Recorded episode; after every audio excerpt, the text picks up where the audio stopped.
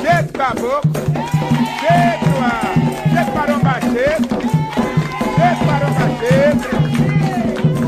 Pedrinha miudinha, pedrinha na luanda,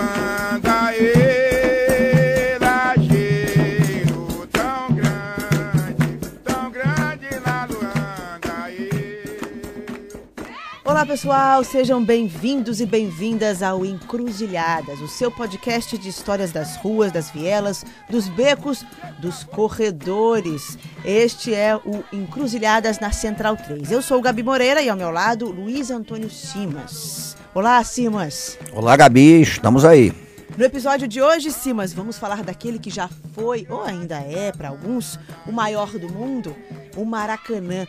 Cabem quantos no Maracanã, Simas? Boa pergunta. Vamos falar aqui do Maracanã. O velho Maracanã ou será o Maracanã que mais parece aquele estádio de Kiev? Vamos falar disso. Que cheiro tem o Maracanã? Eu, quando você estava falando, eu estava lembrando da primeira imagem que eu tenho do Maracanã. E, por incrível que pareça, não é pessoalmente lá no estádio. É de uma imagem de um filme, de um certo galinho de Quintino que estava entrando com o Maracanã. Essa imagem do túnel eu vi pelo- primeiro pelos olhos dele. Você lembra da, da sua imagem de Maracanã, Simas? Olha, é interessante esse tipo de coisa, porque eu acho, eu tenho a impressão que o primeiro jogo que eu fui no Maracanã foi, por incrível que pareça, quando eu era muito garoto, uma final de campeonato carioca entre Fluminense e Vasco. Porque meu pai tinha uma coisa do- do- do- louca com ele, que ele gostava de qualquer jogo, e ele não tinha o menor problema de levar criança domingo pro Maracanã, eu, eu pequenininho, aquele negócio todo.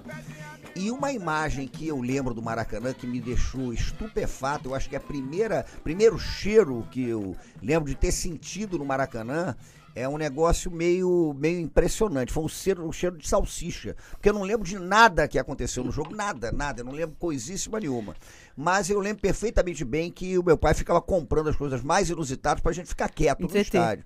E foi um negócio daqueles de, de cachorro quente, que tinha cachorro quente, tinha laranja lima na entrada, tinha tudo. Então foi. Eu acho que a salsicha, o Maracanã tem cheiro daquela, daquela, daquela salsicha, né? Do genial. Aquele negócio ali marcou muito a minha, a minha relação de olfato com o Maracanã. E você lembra disso? Eu, eu, eu sinto esse cheiro do, do, do cachorro quente, é engraçado. Eu lembro que tinha na entrada do Maracanã, lá fora, uns caras que vendiam laranja lima. Aí ficava aquelas bancadas cheias de laranja lima. E, e- e a cidade transitava em torno do Maracanã. Então você comprava a sua laranja lima ali fora, né? Aí o cara chupava a laranja lima, ou então subia a rampa é, com a- chupando aquela laranja lima. O Maracanã tinha esse tipo de coisa. Maracanã, eu, pô, no Maracanã vivi de tudo ali dentro. No Maracanã, naquele Brasil e Chile da fogueteira, né? Que não tinha como as pessoas irem ao banheiro, Maracanã lotado. Pô, eu recebi, né? E hoje, porra, eu sou, eu sou careca, não era na época, não. Mas eu só senti aquele saco batendo em mim, aquela água quente descendo. Esse é o meu né? primeiro cheiro que eu lembro do Maracanã. é, era brabo. e eu senti aquilo, eu falei, rapaz, isso aqui é o quê? E é, tava confirmado. Eu falei, cerveja não é. Aí aquele cheiro de mijo, eu falei, pronto. Tá bom, mas tudo bem. Agora, você falou de um Maracanã um pouco mais recente, embora já distante da nossa realidade atual, ele é um pouco mais recente. O Maracanã de terno e gravata, Simas, conta pra gente um pouco como é que foi esse. eh, O que, que o Maracanã representou na sua fundação? Que Maracanã era esse? Era um espaço pro, pra quê? É uma, a história do Maracanã é muito curiosa, porque desde a década de 30, né, havia um projeto de construção de um mega estádio no Rio de Janeiro, que era a capital da República, e era um projeto muito ligado ao governo do Vargas. né? O governo do Vargas, inclusive, a primeira ideia para se construir o Maracanã era pensar o Maracanã como um componente, um estádio, que viesse acompanhado de um complexo esportivo muito maior. Né? E que, curiosamente, no primeiro projeto, teria como referência o Fórum Mussolini, da Itália fascista. Né? Porque o Fórum Mussolini era um complexo esportivo gigantesco e tal. Então havia o interesse de construir um estádio que fizesse parte desse tipo de coisa. Né? Esse plano foi abortado, enfim, por uma série de razões não ocorreu a construção. E aí depois, quando o Brasil aceita sediar a Copa de 1950, né? É, construir um estádio era absolutamente necessário. Foi um debate enorme, né? Tinha quem defendesse a ideia de, de, de aprofundar São Januário, ficar maior para sediar a Copa do Mundo. Né? Houve uma briga, uma guerra violenta de bate-boca entre o Ari Barroso, compositor, e o Carlos Lacerda. Os dois eram vereadores, né? E o Ari defendia que o estádio fosse construído onde é o Maracanã, uhum. que era o antigo derby do Rio de Janeiro de corrida de cavalo. Né? O Lacerda queria Jacarepaguá. Uhum. E aí o Ari lançava boato que Jacarepaguá tinha surto de malária, que era uma selva e que ia morrer todo mundo e que não tinha linha de trem. O Mário Filho entrou nessa. O bacana da construção do Maracanã para a Copa de 50 é que ele foi pensado como um estádio para incluir realmente todo mundo. Uhum. Até o lugar escolhido é um lugar central no Rio de Janeiro, o trem passava por ali. Então ele é construído com uma dimensão né, de englobar todo mundo. Claro que tinha diferença. A geral seria o lugar da população que não teria menor poder aquisitivo. A arquibancada, né, seria já é, para uma turma com algum poder aquisitivo. As cadeiras azuis. Ainda não terminado, ainda não com o madeirame todo retirado, mas com boa parte da marquise já descoberto num desafio da arquitetura moderna, fazendo avançar 30 metros em todo o contorno do estádio, com outro balanço que resiste 90 mil pessoas, acobertando 30 mil cadeiras cativas, que são seguidas por 30 mil gerais, separadas por um poço do, da trincheira que circunda o gramado do estádio municipal. E eu achava um barato no Maracanã, até a democracia do lugar horrendo né? Uhum. Porque o pior lugar para ver jogo no antigo Maracanã, que eu me lembro, era aquela cadeira azul. Uhum. Com um camarote ali atrás, que era uma desgraça era distante. Completa. Porra, distante. Tinha umas, é, um lugar de colocar o braço alto, você é. não conseguia muita mobilidade. Não tinha mobilidade nenhuma. Você ficava ali, se você sentava lá atrás naquelas cadeiras, você não via absolutamente nada. A geral era um barato pelo seguinte, porque a geral era precária, a gente também não vai ficar elogiando o precário aqui, que é brabo, mas a geral, o cara não tava lá exatamente para ver o jogo, né? Havia toda uma performance de você curtir a geral, mas o Maracanã é construído para isso, é construído é, dentro de um discurso de que o Brasil estava aprovando que podia sediar né, um evento internacional de grandes dimensões como a Copa do Mundo, e é, foi construído com uma ideia de incluir todo mundo. Falava-se do Coliseu dos tempos modernos, era um negócio imenso, né? O, o velho cimentão do Maracanã. Corre, Guidia! Aproxima-se do gol do Brasil e atira! Gol! Gol do Uruguai! Guidia! Pois é, agora ele não cai necessariamente em desgraça depois do Maracanaço, embora a gente tenha isso é. na nossa mente, assim, não é um local amaldiçoado, né? Para o carioca, ele se torna de fato um presente para a cidade, um local que marca a cultura do Rio de Janeiro. Como é que ele conseguiu se livrar dessa é, isso, maldição, isso é Simas? é bacana, né? Porque a rigor, a, o, o, a inauguração é uma catástrofe completa. Né? É uma catástrofe. Mas eu acho que o Maracanã já estava entrando no cotidiano da cidade, mesmo na época da construção. Aquelas coisas brasileiras e precárias, por exemplo, Maracanã tinha um alojamento para 3 mil pessoas com 11 mil operários trabalhando num certo momento. Uhum. Então isso gera o crescimento até de uma favela no entorno do estádio, que era a favela do Esqueleto, uhum. que depois foi removida e a turma foi lá para Vila Kennedy, na Zona Oeste. Mas a favela do Esqueleto era ali. Então já tinha uma. E o Maracanã entrou pro folclore da cidade, né? Durante as obras tinha relato na imprensa de fantasmas no Maracanã, que uns operários viam os fantasmas de uns frades capuchinhos que ficavam cantando e dançando, atormentando as pessoas. Futebol do Rio, futebol do São Paulo, do Rio Grande do Sul, do Brasil inteiro é o melhor do mundo. Só os cretinos fundamentais é que não acham assim. O sujeito querendo saber se o sujeito é cretino fundamental ou não, pergunta. Futebol brasileiro é o melhor do mundo? Ele aí dirá, se for cretino, não, não é o melhor do mundo. Pronto, é o cretino já definido por si mesmo. Grande Nelson Rodrigues ajudou a gente a entender o jogo muito antes aí dos novos matemáticos e estatísticos do futebol, não é? é. Sim, mas tem uma coisa que o Nelson faz que é perguntar para quem está do teu lado e aí o que, que a gente achou do jogo. É, rapaz, porque diz que ele num certo momento já não enxergava porcaria nenhuma, né? Ia pro jogo, ficava lá, o Nelson era cegueta para Dedéu e aí quem estava lá, e aí achamos o quê? E depois saíram umas crônicas absolutamente maravilhosas, né? É impressionante. É um cara que transforma o futebol também na, na, numa matéria de literatura, né? E o Maracanã foi o grande palco desse, desse processo. E 40 minutos antes do nada, certamente nasceu um pouco disso, é isso? Num Fla-Flu memorável em que. Essa coisa do Fla-Flu memorável e o 40 minutos antes do nada. Ele gostava de falar que o Flamengo e o Fluminense eram os irmãos Karamazov.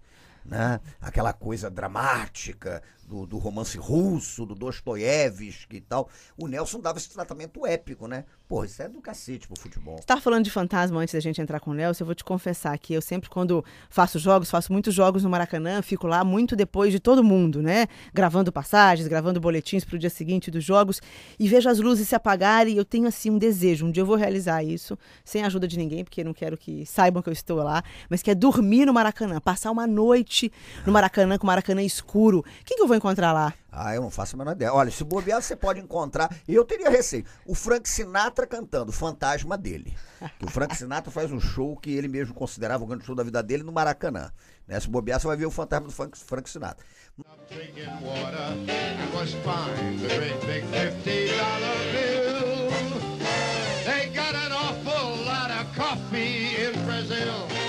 Maracanã teve a maior gira de macumba da história no dia 13 de maio de 1965. A macumba no quarto centenário. Né? Que foi aberta pelo Carlos Lacerda, teve gira de Preto Velho e tal. Então já baixou Preto Velho ali. A chance de você encontrar alguém ali é, não é mole. A Macumba numa noite do quarto centenário. Um impressionante espetáculo de cores, ritmo e coreografia. A mais pura manifestação da arte folclórica num show autêntico, belo, fascinante. Vá a Macumba no Maracanã, dia 13 de maio, às 18 horas. Vá a Macumba no Maracanã, dia 13 de maio, às 18 horas. Qual a chance disso Né? acontecer hoje em dia? Ah, porra nenhuma, com esse avanço neopentecostal aí, essa, essa brabeira que a gente tá vivendo, se fala que vai ter uma gira de macumba dentro do Maracanã. E esse bando de jogador também, né? Porra, todo mundo atleta de clis, fundamentalista cristão. Se falaram que teve uma gira no Maracanã, vão pedir pra exorcizar o Maracanã antes, vão jogar água benta, vão fazer o Mas diabo não é ali. necessário já exorcizar o Maracanã Ah, do jeito eu que tá. acho. Aí você, você sabe melhor que eu que você fez uma opção de coisa ali com o Lúcio de Castro, inclusive umas matérias sobre a loucura que, que, que aconteceu com o Maracanã, né? Mas é brabo. Houve já desvio, acho que na construção, não é isso, sim, mas a gente estava conversando sobre isso outro dia. Hoje em dia, o Maracanã, é, é- ele derrubou um governador, e entre outras questões, mas tem aí para mostrar para gente o quanto que se desviou numa obra gigantesca de dinheiro público, mas já na sua construção havia essa, esse debate sobre o custo. Havia, o debate sobre o custo foi vigoroso. Na Câmara dos Vereadores o debate foi pesado. O próprio Lacerda dizia que era uma caixa preta aquelas contas do Maracanã. E o estádio, quando fica é, é, pronto, né, entre aspas, para a Copa do Mundo, a rigor o estádio ainda tinha, por exemplo, a marquise ali no Madeirame. O estádio não estava acabado. Maracanã só foi considerado acabado de fato é, em 65, pô, quando ele recebe o nome de estádio o jornalista Mário Filho, irmão do Nelson Rodrigues, que foi um defensor do Maracanã, e ele morre. Aí o estádio vira Mário Filho. Agora, eu não sei o que, que você acha disso, mas eu acho que também teve um processo mesmo do Maracanã sendo deteriorado. Num certo momento era proposital aquilo, né? Porque a turma estava na onda de privatizar o Maracanã de todas as maneiras, então deixa o estádio ficar esculhambado. Né? E é isso que acaba acontecendo. Hoje ele está na mão de Flamengo e Fluminense, tem aí uma parceria mais com o Flamengo custeando esse ex-maior do mundo. Para onde vai esse Maracanã, Simas? Pela, pela história, em respeito à história do Maracanã. Olha, eu não sei, porque eu fico com certo receio também da gente ter um discurso, porra, porque o Maracanã é esse, aquilo, um ca- cacete a quatro, tá um horror. E às vezes a gente, eu tenho saudade, não sei se eu tenho saudade do Maracanã quando eu era moleque, ou saudade de mim, né? Quando eu ia pro Maracanã. Porque eu, eu suspeito que o Maracanã, por exemplo, e me parece, Maracanã não era um estádio, por exemplo, afável para mulher, né? Você, a gente estava conversando outro dia, você falava que vindo de Minas você ia pro Maracanã, cansou de ir pro Maracanã sozinho e tal.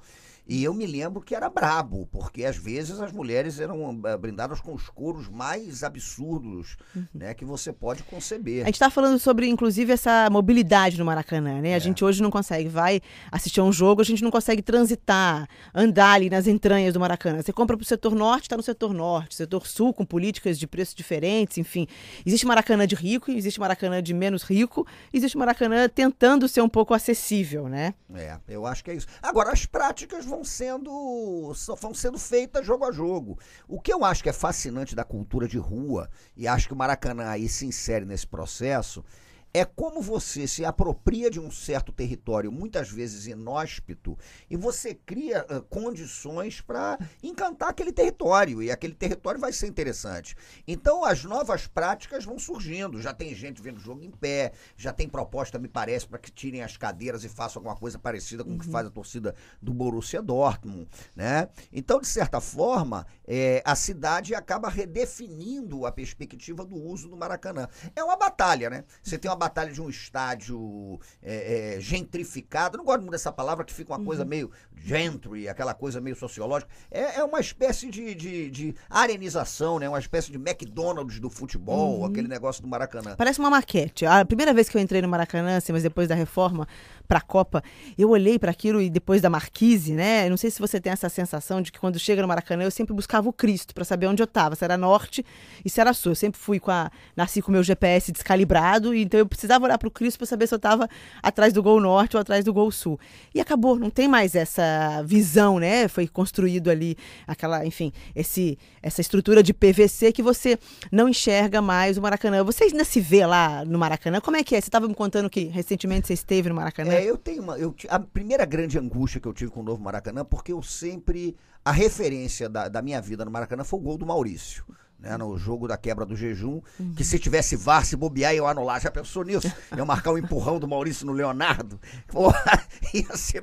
Imagina esse negócio, 21 anos sentido, empurrão, VAR, aí anula o gol. Apite comigo, galera, na Amazolinha dentro da grande área. Penetrou, cruzou, era para Maurício, escorou e gol! Gol!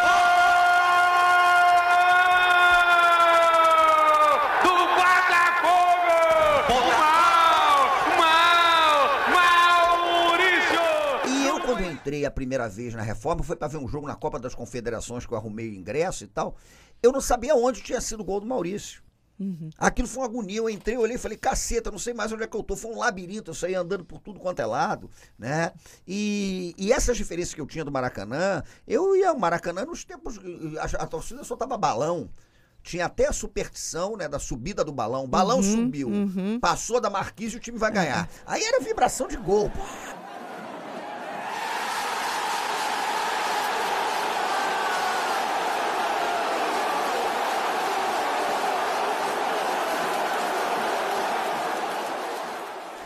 Balão subiu, bateu na marquise, lambeu. Era aquele desespero, né? Vai dar tudo errado nessa porra, não vai dar nada certo é. e tal. Então, esses hábitos, né, que, que forjavam o nosso dia a dia no Maracanã, tá sendo difícil, difícil reconstruir. Eu acho que tem uma garotada que vai criar os seus afetos com o estádio, mas eu vou te dizer que a agonia que você teve é, procurando lá, cadê a Cristo? Eu olhava, o Maurício fez algum. Aquilo me deu um desespero né? Mas enfim, a gente vai redefinindo essas, esses afetos também. Vamos chamar o Nelson. Imagina como o Nelson estaria entrando no Maracanã hoje, assistindo a um jogo da seleção, por exemplo. Nossa Para quem ele perguntaria? Nossa, mas que coisa braba que ia ser. Você já imaginou o Nelson Rodrigues entrando para perguntar, aí do lado dele, de repente, aquele CEO né? Aquele, aquele, aquele, empresário, aquele cara, o Nelson virando para o CEO daqui. O senhor faz o quê? Não, eu sou o CEO de uma empresa de, de, de porra, de maisena, um cacete a quatro. O Nelson, ele ia escrever uma crônica sobre o, o CEO. O CEO seria, sabe o quê? Aquela viúva das narinas, né? De cadáver, uhum, que era aquela uhum. figura que não entendia de nada e tal. Seria esse CEO do Maraca. Chama o Wi-Fi aí do Nelson. O Zagallo está certo ao recomendar humildade aos jogadores brasileiros? Está erradíssimo. Eu acho cruel recomendar a um pau de arara como é o brasileiro que ainda por cima seja humilde. Humildade a gente deve eh, recomendar aos papas, aos reis, às rainhas, aos napoleões. O pau de arara que fica no, eh, na beira da estrada lambendo rapadura deve ter mania de grandeza, arrogância, onipotência. Essa análise do Nelson fala mais do frequentador do Maracanã ou fala mais do carioca, o, o Simas? Ah, rapaz, não sei. O Nelson aí tá falando O Carioca tem coisa. fama de um pouco de, de marrento. Vem daí? É, É, Nelson tem- Rodrigues que ensinou o Carioca uma- a ser marrento? Tem uma fama de, de, de marrentão. Eu acho que o Carioca começou a acreditar muito também num certo mito que foi construído sobre a, a cidade. Mas eu acho que passa por uma coisa que o Nelson fala, né? Porque você vive uma vida difícil para Dedéu, né? O mito da cidade maravilhosa é construído no Rio de Janeiro no momento que a cidade estava num perrengue desgraçado. Maioria da população sendo expulsa do centro do Rio de Janeiro por reforma urbana, né? Loteamento de subúrbio, formação de favela, vida complicada, né? Então, de certa forma, é, é, é uma maneira de você lidar com o perrengue, né? Uma maneira de você lidar com o perrengue. E quando o Nelson fala isso do pau de arara do futebol, em certo sentido é aquela ideia mesmo de que o futebol foi um dos únicos campos de ascensão social para o brasileiro que estava ferrado. Né? Aquele brasileiro que está fudido, está ferrado, está acabado. O futebol é um campo ali que ele tem de projeção, de se projetar. E olha, essa declaração do Nelson dá uma polêmica enorme, porque a gente vê, por exemplo, o Neymar, um bando de jogador, a gente falando, porra, não, não tem que ser isso ou aquilo. E o Nelson está dizendo, porra, humilde tem que ser o Papa. É. O pau de arara que cresceu, que vem de família pobre, ficou rico, tem que ser humilde. Eu acho que isso explica nenhuma. um pouco o comportamento de algumas torcidas no Maracanã, com o famoso deixa chegar. Não é nada ainda, mas já acha que chegou e, e por aí vai. Mas vamos ouvir um pouco de música que tem a ver com o Maracanã. Simbora. Vamos de Bebeto, Praia e Sol, Maracanã e futebol. Mulher. Futebol. É. Praia e sol. Maracanã, futebol. Domingo. Praia e sol. Maracanã, futebol. Que lindo! Domingo eu vou ver meu time jogar. Tomara que ele saiba ganhar. E se souber, vai ser muito bonito. Ver de alegria o povo sorrindo. Que maravilha essa vida maneira. Tem gente aí que ainda não viu. Como é gostoso esse sol quando brilha, enaltecendo esse imenso Brasil. Rio sempre está lindo. Com meu amor eu vou indo. A brisa fresca batendo. Eu tô ouvindo aqui o Bebeto, né? O Bebeto que ficou conhecido como rei do baile, né? Bebeto que alguns acusavam de tentar imitar o Jorge Ben, mas Bebeto bom, rei do baile, o Bebeto, rei dos bailes suburbanos. Aí, Maracanã, Praia, praia e Sol, Maracanã Futebol. Você não é do Rio de Janeiro, você é de Minas, né? São João, Nepomuceno. É, aí eu é que vou te perguntar, como é que é essa imagem do carioca, praia, sol, Maracanã, futebol? Eu, por exemplo, sou um branco azedo que se pega o sol, eu tenho um troço, descasco, viro uma barata, vou pra Cucuia, vou pro Beleléu, né? Mas como é que era isso, de quem não é do Rio de Janeiro e, e- e ouve falar do Maracanã, do Rio, da praia, do sol, e de repente chega no Rio de Janeiro e vivencia tudo isso? Muito simples, sim, mas na verdade isso explica bastante assim, a identificação. Eu não sou carioca, mas moro aqui há mais de 20 anos, 20 e poucos anos. Cheguei aqui com, enfim, bem novinha, adolescente, antes dos 20 anos, sozinha. Então eu não conhecia muita gente, estava tentando me integrar a essa cidade, entender o que, que era o Rio de Janeiro, fora daquilo que a gente via nas novelas. E esse binômio, praia e Maracanã, me ajudaram a, a me, me integrar nessa cidade de uma forma que eu acho que nenhuma outra cidade oferece. Porque você não precisa de amigos para você ir para praia. Você não precisa ter um círculo social para você frequentar uma praia. Você vai à praia. E lá você puxa conversa com o vendedor de mate, com o vendedor de, de esfirra, com o vendedor de biscoito. Dali, ninguém repara que você está indo sozinho para praia e que você está saindo da praia sozinha. Você tem um outro programa que é igualmente dessa forma, que é o Maracanã. Então eu, eu fazia muito esse programa de assistir a jogos do meu time e sem ser do meu time, eu ia Maracanã sozinha. E na hora do gol, também ninguém quer saber se você comemorou o gol, é, só balançando a mão. Se você comemorou o gol abraçando alguém que você nunca viu na vida. Então isso eu fiz diversas vezes.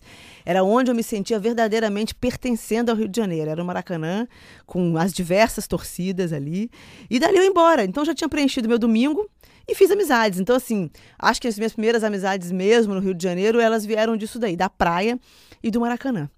Isso é que é bacana. A cidade da rua, a cidade que integra a partir da rua, uma rua que está sob ataque, né? Aí a gente pensa no Maracanã sob ataque, a gente pensa nessa cultura de rua sob ataque, né? A gente pensa na praia também, enfim, uma porrada de coisa de vez em quando, essa loucura de o tal de ônibus não pode ir pra lá, não pode ir pra cá, não pode ter ponto final, né? É um embate, mas eu, eu ainda acredito nesse. Agora, era ainda uma, era um programa realmente popular, né? Você não paga nada aí à praia e para ir para o Rio de Janeiro você pagava muito pouco. Eu me lembro de indo na geral, pagando com meia entrada 50 centavos. Então era um real a geral. Já fui assistir Flamengo e Vasco pagando 50 centavos usando uma carteirinha ali. A geral era de Durango. Isso é que é, de- é o detalhe. Eu me lembro das vezes que eu fui de geral, eu fui algumas boas vezes de geral. Tinha questão mesmo de às vezes você tá Durango, você não tem como e, e vai fazer o quê? Vai na geral. Então a geral tinha muito estudante, era curioso esse tipo de coisa. Você tinha, claro, o Geraldino clássico, né? Performático, o fantasiado, o cara de patinete, o outro vi- vestido de cacique, né? A performance da geral, eu costumo dizer que a geral ali, como era um exercício do precário, você acabava criando mecanismos performáticos de se relacionar com o estádio, que era do cacete. E eu também. E eu, quando voltava da geral, não via nada do jogo, não enxergava coisa nenhuma, mas eu me sentia uma espécie de herói também, quando eu era moleque e ia de geral. Ver o jogo ali era o que menos interessava. E eu né? tenho certeza, assim, mas que todo mundo está em casa assistindo esse podcast, ouvindo esse podcast, pensando exatamente em como conheceu o Maracanã, que jogos memoráveis eh, pôde presenciar no Maracanã e o que, que tem saudade eh, do Maracanã. Foi um prazer, Simas, conversar com você aqui sobre essa cultura que o Maracanã traz pra gente, o maior do mundo, ainda continua sendo, acho que pelo menos nas lembranças, nas memórias e nas aspirações, não tenho dúvida de qualquer carioca, seja ele flamenguista, seja ele tricolor, vascaíno, botafoguense, o carioca guarda o Maracanã de fato ali num lugar especial, é, sem dúvidas. E aí, é isso aí, foi ótimo esse encontro. E eu acho mesmo que, de certa maneira, é, tem algum murucubaca nessa cidade que veio do crime que fizeram contra o Maracanã. Né? Porque o Maracanã, quando eu, eu cresci dentro do terra de Macumba, o Maracanã era uma espécie de grande assentamento de santo, né? Com energia, com integração e tal. E aí você chega e quebra aquilo, você derruba aquilo tudo ali. É um axé disperso, né? Então aquilo tá disperso. É, é, eu acho importante, o no- nosso amigo Lúcio de Castro é que fala, né? Que porra, tinha que destruir aquele troço e construir o, o velho Maracanã de novo com aquela marquise maravilhosa, né? Unindo, enfim, um certo conforto que o torcedor quer ter, né? Mas aquela arquitetura monumental e aquele lugar de encontro que era o nosso grande Maracanã. O Maracanã sintetizou tudo isso. Com certeza, sim, mas tem muitos aí segurando esse espírito do Maracanã que a gente quer ver de volta. Mas todo jogo tem seu fim. Então, fim de jogo nesse Encruzilhadas do Maracanã. Você está na Central 3. Eu sou Gabi Moreira e ao meu lado Luiz Antônio Simas. Direção e edição de Pedro Asbeg. Técnico de estúdio Vinícius Leal. Estamos na Audiorama, em Botafogo, Rio de Janeiro. Você encontra o Central 3 no Twitter, no arroba Central 3. Me encontra no arroba Gabi Underline Moreira. E você, Simas? Simas Luiz e o Luiz com Z. Z de encruzilhadas, mas pode ser também ali naquela bandeira de escanteio, mais ou menos. Além do site da Central 3, o podcast está disponível no Spotify, no iTunes e em todos os principais agregadores de podcast. Nosso financiamento é coletivo. O conteúdo é 100% gratuito e independente, mas depende da sua colaboração. Acesse central3.com.br e conheça todos os nossos mais de 20 podcasts ativos. É isso e até a próxima, Simas. Mais uma partida no Maracanã lotado. Até a próxima, gente. Valeu.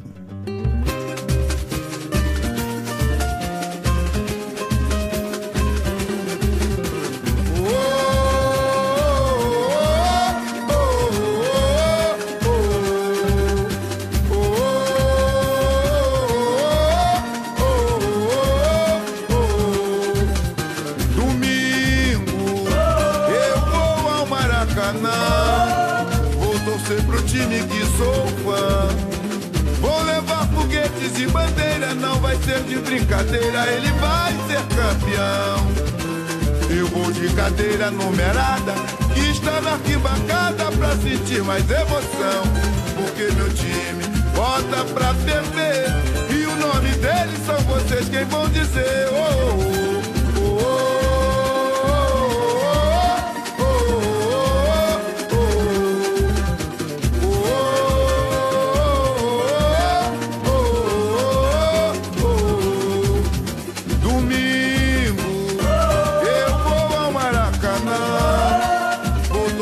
time que sou fã. Vou levar foguetes e bandeira, não vai ser de brincadeira, ele vai ser campeão. Eu vou de cadeira numerada, isca na arquibancada pra sentir mais emoção. Porque meu time bota pra ferver, e o nome deles são vocês quem vão dizer.